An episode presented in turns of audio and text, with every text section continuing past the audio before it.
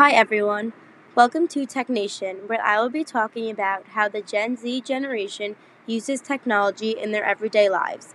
Technology is a major part in everyone's lives, including people from other generations like millennials or Gen X.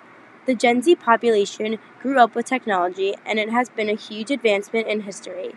No other generations have experienced life surrounded by phones, computers, and the internet that leads you to any information at the speed of light. In society, Gen Z does not know a life where they don't have technology right in the palm of their hand. Children and young adults rely on technology, and especially social media is used daily. As an 18 year old female, social media has grown to be a priority to check to see what people are doing and uploading pictures and captions that make me specifically feel in the loop of things.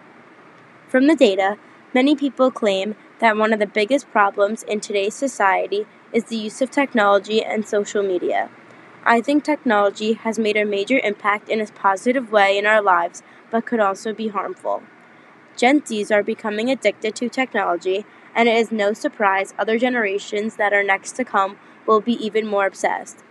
For example, for me, at times I feel attached to my phone and computer and just want to stare at a screen all day. Some days I feel too connected and need a break from all the technology and just want to explore what is around me. I believe there are good and bad aspects with the uses of technology, and Gen Zs need to realize too much technology can be too much. Should there be a limit on how much technology should be used daily, and how much is too much? In this series, I will be talking about the different uses of technology relating to social media, tracking, and the internet, and much more. I find myself portraying a perfect example as a Gen Z because I feel certain characteristics relate to my day to day life, such as being hooked on technology and sometimes feeling isolated to the real world. It is fascinating to see what will come of Gen Z and if in the future people will feel more connected and attached to technology than they already are.